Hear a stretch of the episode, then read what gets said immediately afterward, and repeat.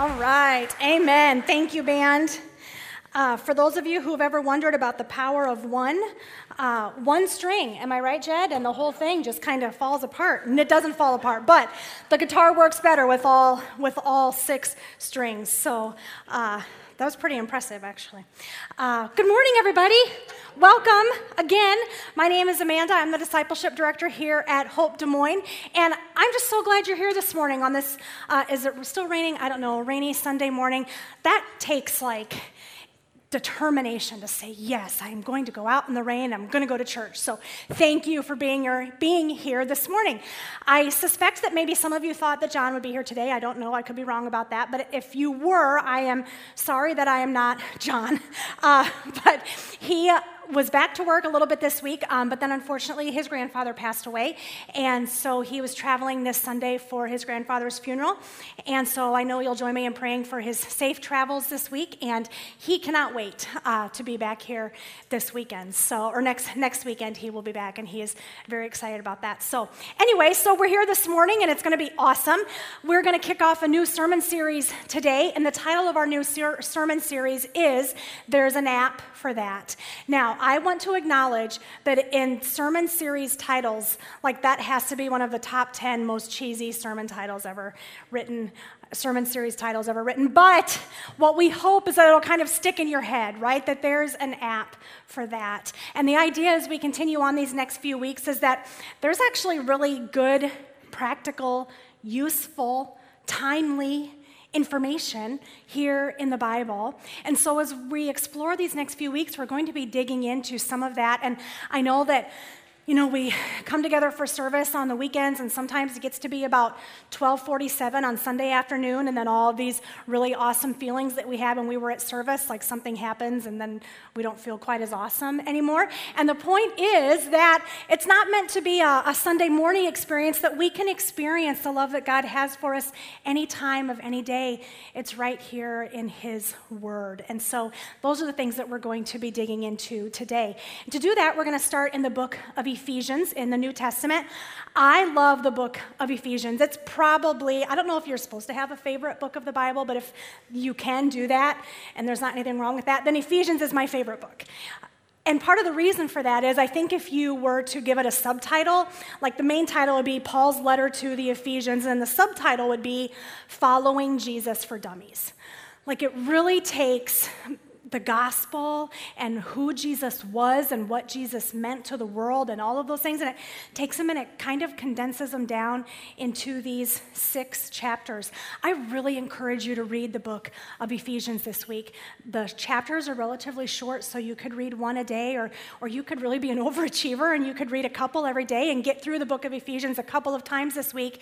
It will strengthen or it will change, it will do something with the way you view God. It will do something good with the way you view Jesus Christ because Paul takes it and he condenses it down and it's all good stuff. And so, with that, let's go ahead and take out our Bibles or get out your phone or whatever. Go, uh, open your Bibles to Ephesians chapter 1.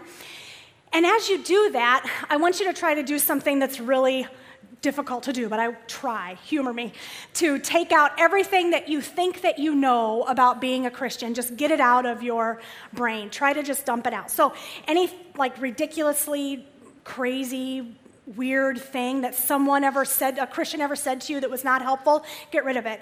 Any kind of loudmouth on the TV who talked about what Christianity is or isn't, and then proceeded to say terrible things, just get it out of your head, okay? So try to clear your mind of what it is that you think you know about God, about Jesus, about people who follow Jesus.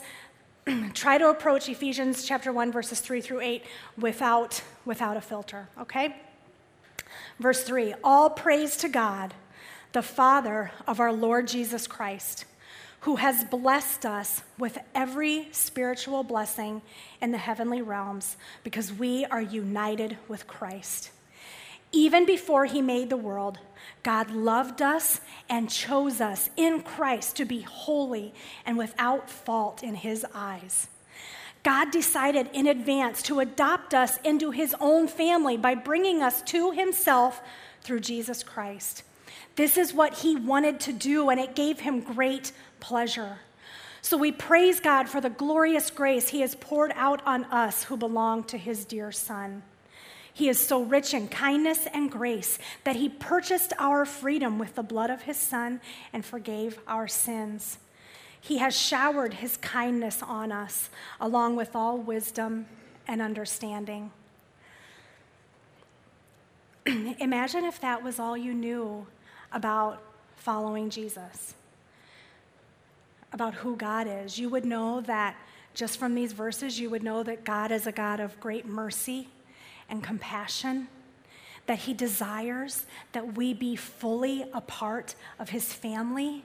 And you would know that this Jesus Christ is the Son of God that came for us and is the reason why we can be a part of God's family. We would know that even before God created the world, He had us on His mind. And that even as he knit the world together, he was thinking of us and desiring to bring us fully into his family. That's not a bad gig, right? That's something that most of us, I think, we can say, yeah, I can get behind that. And Paul goes on in this letter to the Ephesians talking about the grace and the love and the mercy and our adoption into his God's family and how God desired that for all of us.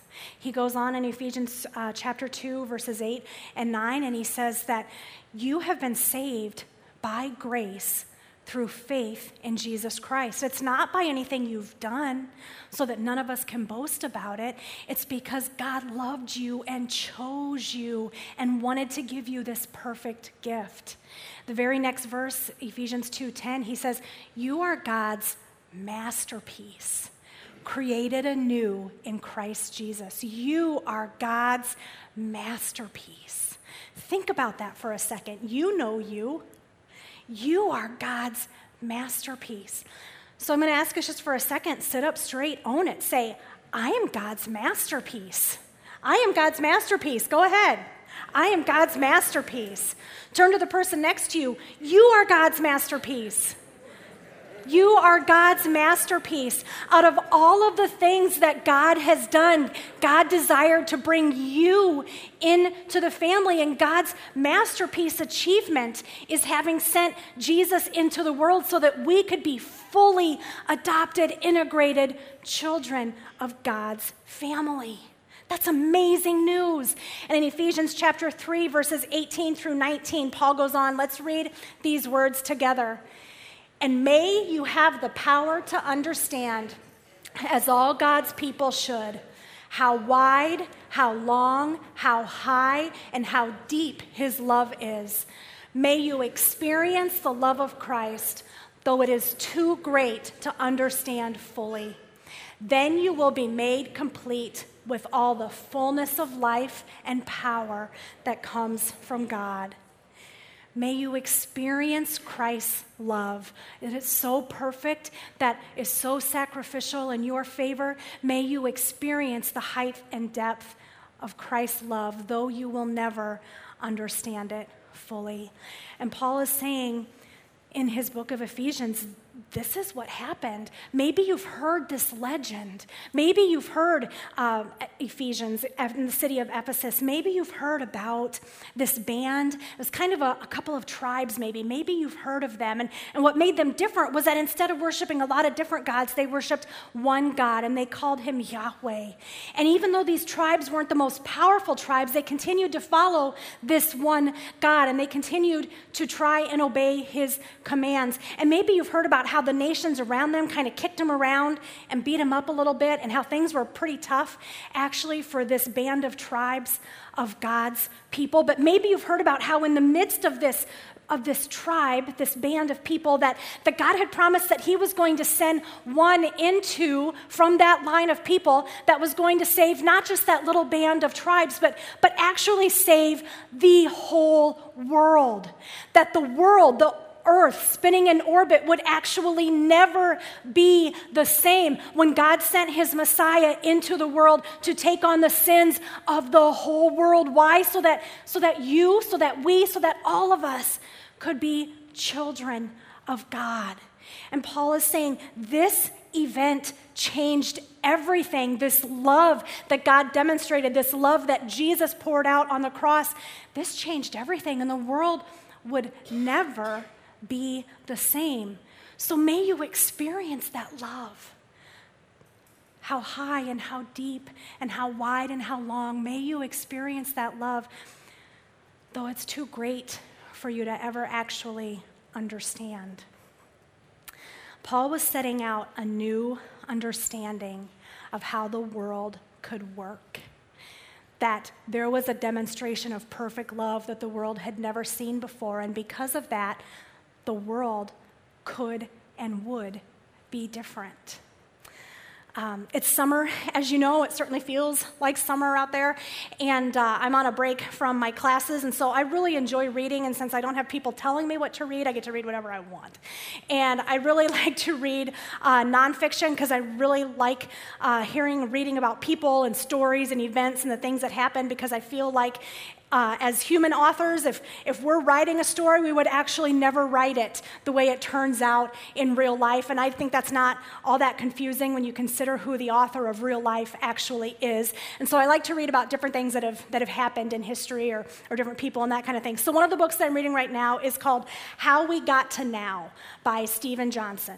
And in this book, How We Got to Now, um, he takes six, I wouldn't call them inventions, I'd call them more like ideas or concepts or things. And he talks about how they have shaped how we got to now. And so I open, I thought, well, this sounds interesting. So I get this book and I open up to chapter one. And the first chapter, then, the title is Glass. And I'm like, well, that's honestly a little disappointing. Like, that's kind of common, but okay. I mean, I, am here, I'll keep reading. And so it turns out glass is more interesting than you think. Uh, scientists say that 26 million years ago, something happened over the Saharan desert and caused these molecules of silicone, which are present in sand, and oxygen, and there was a lot of heat, and it made this layer of glass like over the desert. It was too much for just a single bolt of lightning, so there's a lot of speculation on how that might have happened, but it made a layer of natural glass in the sand. Well, so let's fast forward a little bit, and it turns out that the same material that went into making that layer of glass in the sand some millions of years ago, molecularly, silicon, oxygen, and heat are the same things that make up fiber optic cables that make the internet work. So you've got glass 26 million years ago, and then just a little blink of an eye, and you get the internet, right? Isn't that amazing? There's a few things in the middle there, obviously.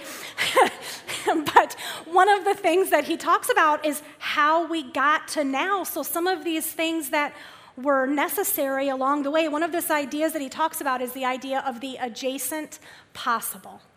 So, circumstances and situations that have come together to take glass out of the desert and make your computer work.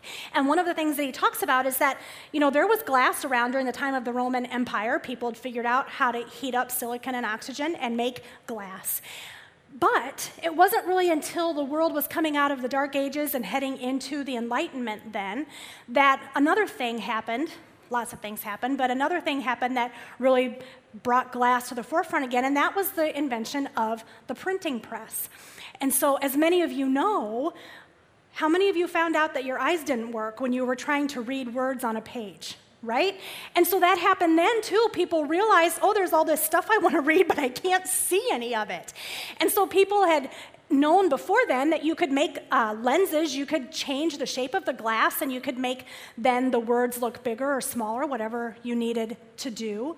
And so, because of that, the technology of lenses started to really develop. And then, because of that, telescopes, microscopes, all of these other things really started to develop. And so, Steven Johnson talks about this idea of the adjacent possible the circumstances, the people, the situations that then led to the possible that was next, and then the possible that was next after that. And that's how you go from 20 million years ago in glass in the Sahara to the World Wide Web. a series of the adjacent possible and the factors that came together to make that happen. That's not a, a, new concept, like instinctively we know that, but it's a way to put words to it and a way to think about it a little bit differently. In Ephesians, Paul spends chapters one through three laying out what has happened up until this point and how there's a new adjacent possible. Because this pure definition of sacrificial love that the world had never seen before now has come in to the world. And a new way of living is now possible that wasn't possible before Jesus' perfect example of it. And if you think about the folks in Ephesus, this is an idea that is completely new to them because they're living under the uh, Greek little g gods, right? They are chasing around all these little g gods who have absolutely no interest whatsoever in putting the needs of human beings above them. These little g gods are all worried about what human beings can do for them. And this is the model that the Ephesians have. In fact, in the city of Ephesus, there was a temple to the Greek goddess of war, and her name was Artemis. And so the Ephesians were really into worshiping this goddess uh, Artemis. And you can read in Acts chapter 19, starting with verse 20, how when Paul was actually in the city of Ephesus and he was talking about Jesus and he was talking about putting away these little gods and he was talking about this one true God, Yahweh. Maybe you've heard of him, and then that he sent his son, the Messiah, into the world the artisans realized this was going to cut into their profits. So they were not exactly happy with Paul and his buddies that were teaching people about this. So, this way of thinking of God, of being a sacrificial God, this is a whole new way of thinking. And this unleashes a whole new set of possibilities and a whole new way of relating to each other. Because if God could put himself on a cross and sacrifice for us, then what does that mean that we are able to do for others?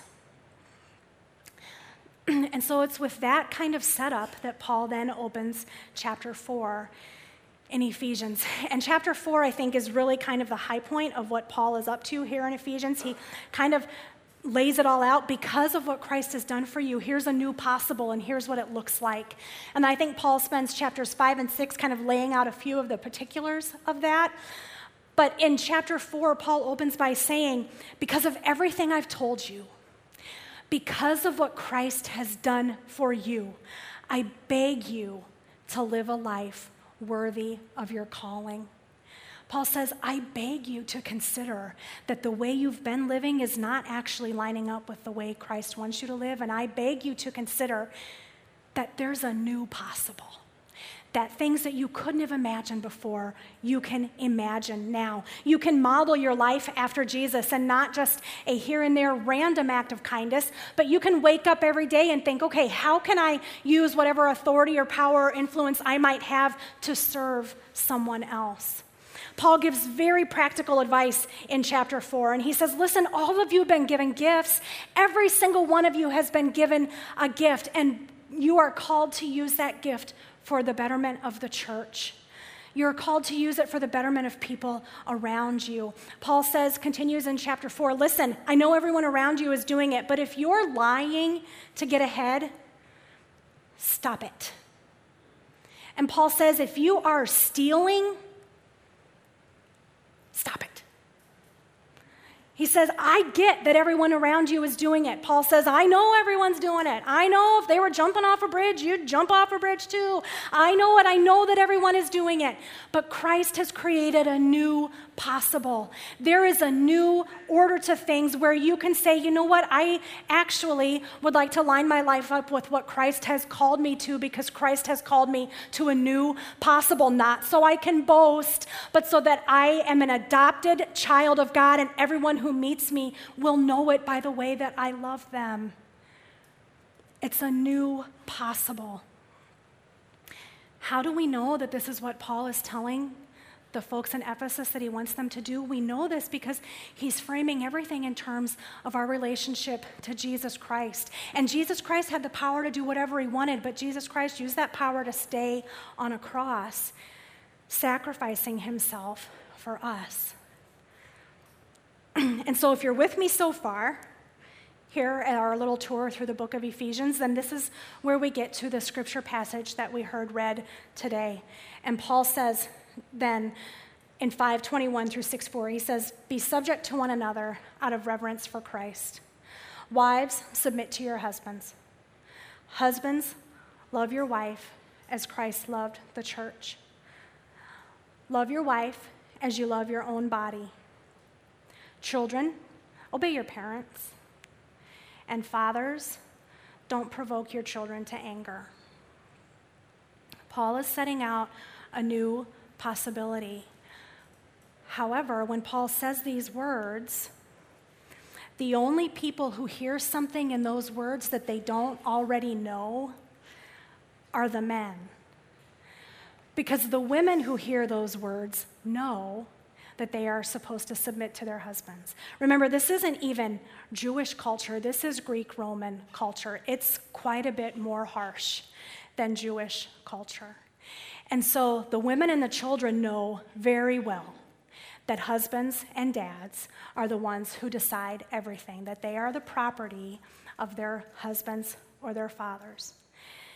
And the women who are hearing that know that their husband can treat them in any way that he chooses. He can uh, beat them, and no one will bat their eyes. He can beat them to the point of death. And someone would say, Hey, Fred, you know, I haven't seen Mary lately. And he'd say, Well, she was getting a little lippy. And that'd be the end of it. They wouldn't talk about it anymore. That would be where it would stop. And the women knew that. This was not news to them. they knew that they could be kicked out of their home. They could be divorced for any reason. They could be kicked out and not given a divorce, and so the only way they're able to support themselves is through prostitution or adultery because it was up to their husband. They knew that they could give birth to a baby, and then their husband could decide if that baby was kept in the home or if that baby was put outside the city because the husband didn't want a baby around, another mouth to feed. The women and the children in that culture knew exactly what the social order of things was. Paul calls out and he says, Men, when you got married, when you got married, it's a mystery we don't understand, but you were joined to your wife and you left your father and mother and you became one flesh. Paul says no one can say that they love themselves and hate their own body. You cannot say that you can do whatever you want to do with your wife because you have the right to say that because that's outside of what Christ wants for you, because Christ says that we are one. You cannot discard her because she is one with you. You can't discard her anymore than you could discard yourself. And Christ calls you to lift your wife up in holiness, not as an object that you can do whatever you want with, but to present her to Christ as holy and as loved, just the way Christ presents the church as holy because of his sacrifice. If you continue reading um, in Ephesians chapter 6, he talks about the relationships between slaves and masters. And I just want to touch on this real quick because of uh, the, the things that are happening in our nation lately. And we know that this anger and uh, fear and frustration stems back to a very dark time in our nation. And so, first of all, Ephesians chapter 6, verse 5, Paul tells uh, slaves in that context to obey their masters. And unfortunately, people have taken that so far out of context to mean something that Paul never meant for it to mean. He never meant for it to say that slavery is great, you should keep doing it. That's not it at all. Just like Paul could not Im- imagine a world with the internet, Paul couldn't imagine a world where women were literally considered to be just not intelligent enough to make decisions about their household. They obviously were not smart enough to be trusted to know what was best for them. And he couldn't imagine a world where slavery was not part of the economy. It wasn't driven by race, it wasn't driven by hatred, it wasn't driven by fear or anything else. It was driven by just the way that the economy worked. And Paul couldn't imagine, the adjacent possible had not come to the point yet where Paul could imagine a world without slavery. So Paul goes on, he says, the truth of the matter is it doesn't even, it doesn't even matter what you, what you think because Jesus says that we are one. Jesus says that we are one united in his body, united in his family. So Paul says you've got to those, those hierarchies, they really don't even matter because you are one with Jesus. That's the new possibility that Jesus has called you to. In fact, in the book of Philemon, uh, that's a letter that Paul wrote to his friend Philemon. And it was written around the same time as the book of Ephesians. Paul was in prison while he was writing these books, uh, Ephesians and Philemon and, and others as well.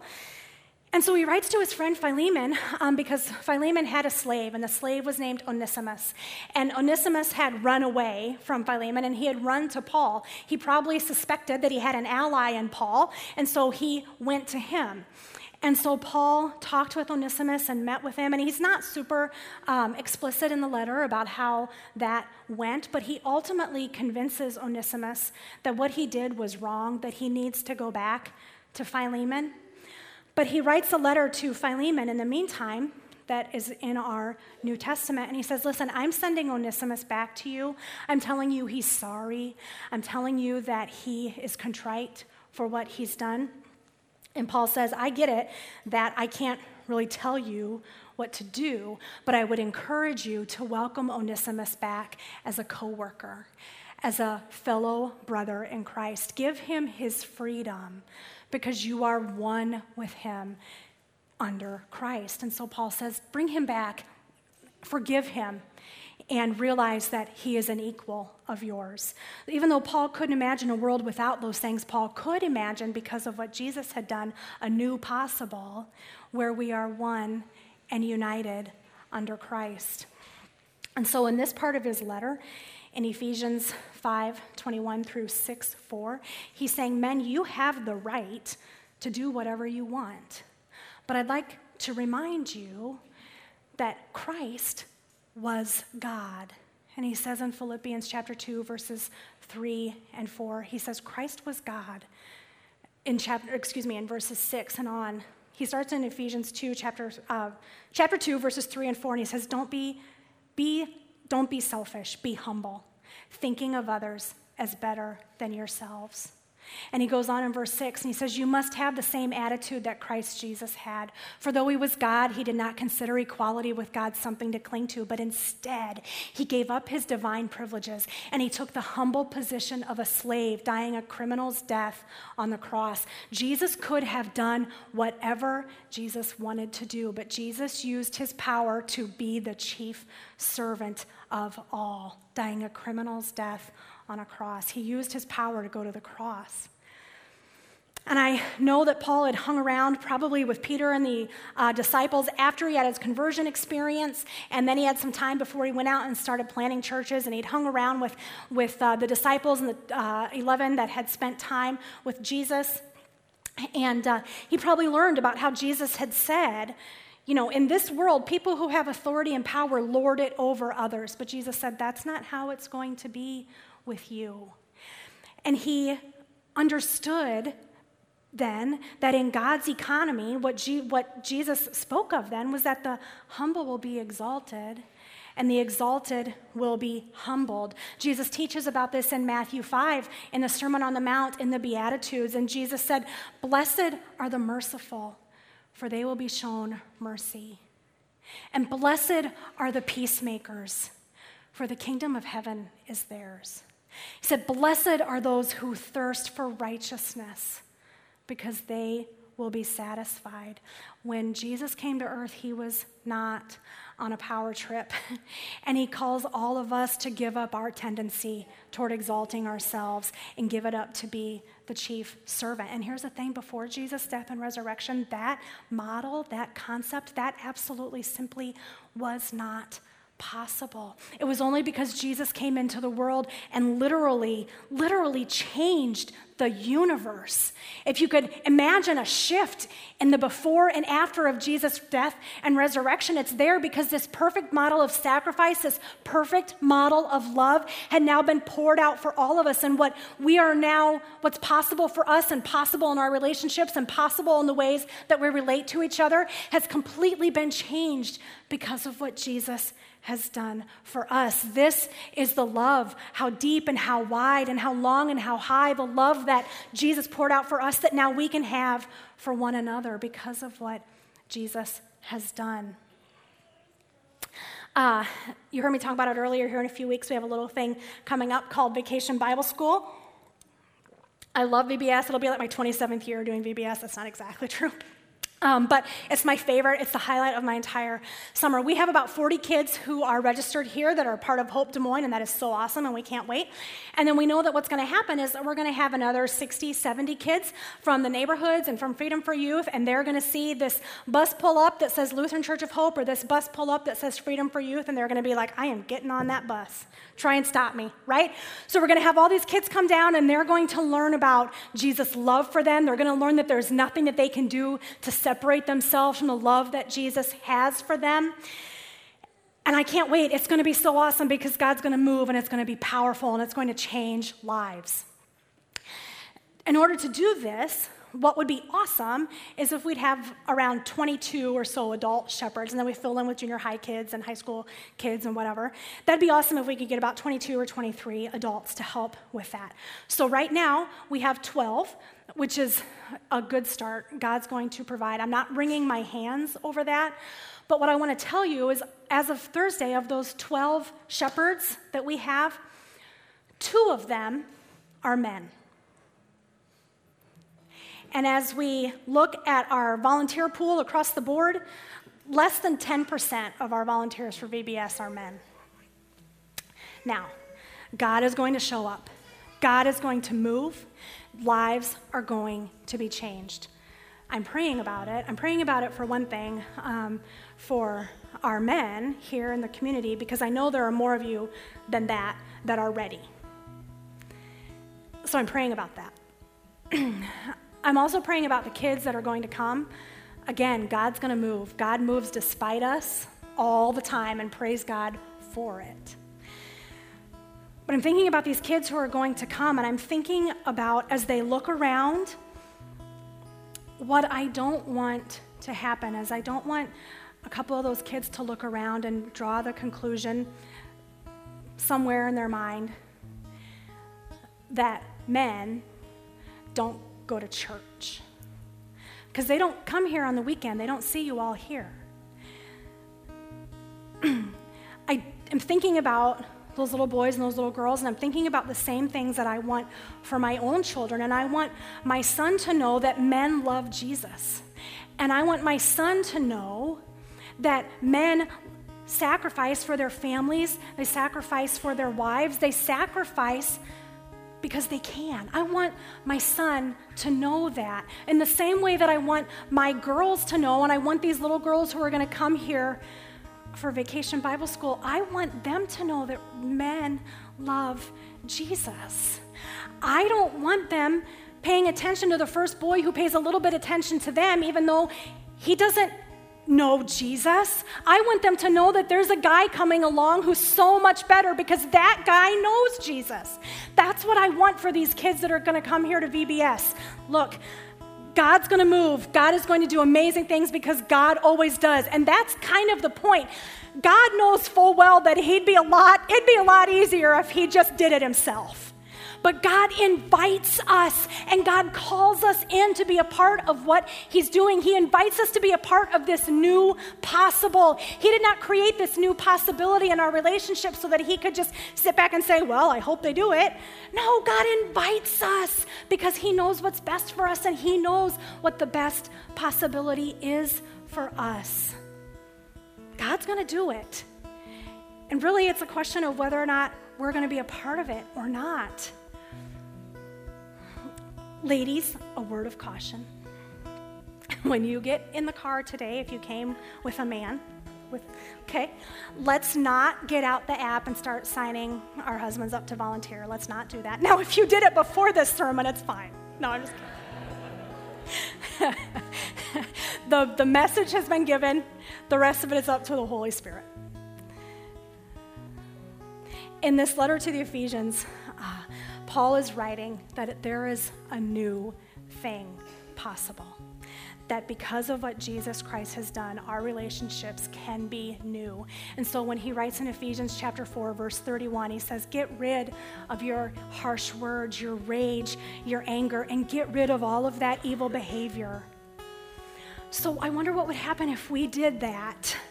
I wonder what would happen if we realize that it's the anger and the evil behavior and the harsh words and the jealousy and the hurt, that all of that just keeps us in one place and it keeps us stuck and it keeps us small and it keeps us from being who God created us to be. Nobody ever became the person that Jesus has called them to be by staying stuck. Never, ever, ever. And sometimes it's uncomfortable and sometimes it hurts, but in order to become the person that Jesus created us to be, we have to let go of all that other stuff so that we can hang on to Jesus.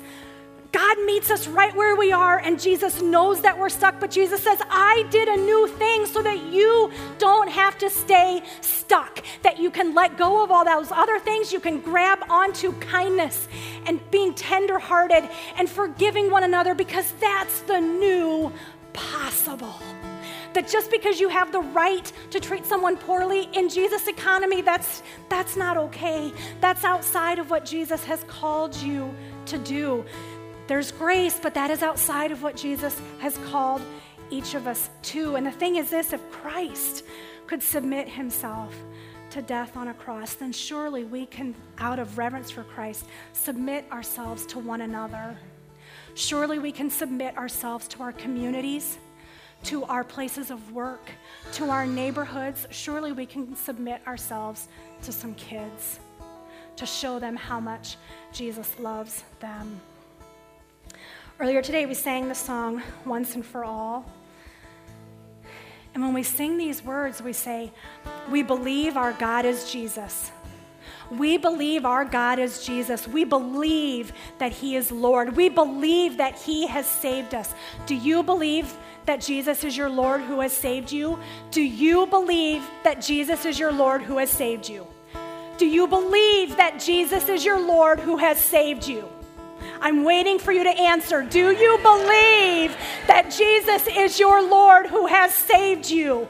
But yes, because when you believe that Jesus is the Lord who has saved you, there's no point in staying stuck. Staying stuck is not even an option when light from light God from God has come down to earth and created a new possible for us. Then, as far as I'm concerned, the only thing that's impossible is staying stuck in this small place. That's what becomes something we can't do anymore when we believe that God has saved us, that Jesus is Lord, God from God and light from light, came here for us so that we could have a new possible. Amen. Amen. Let's stand. We're going to sing a little bit more of this song and we'll go home.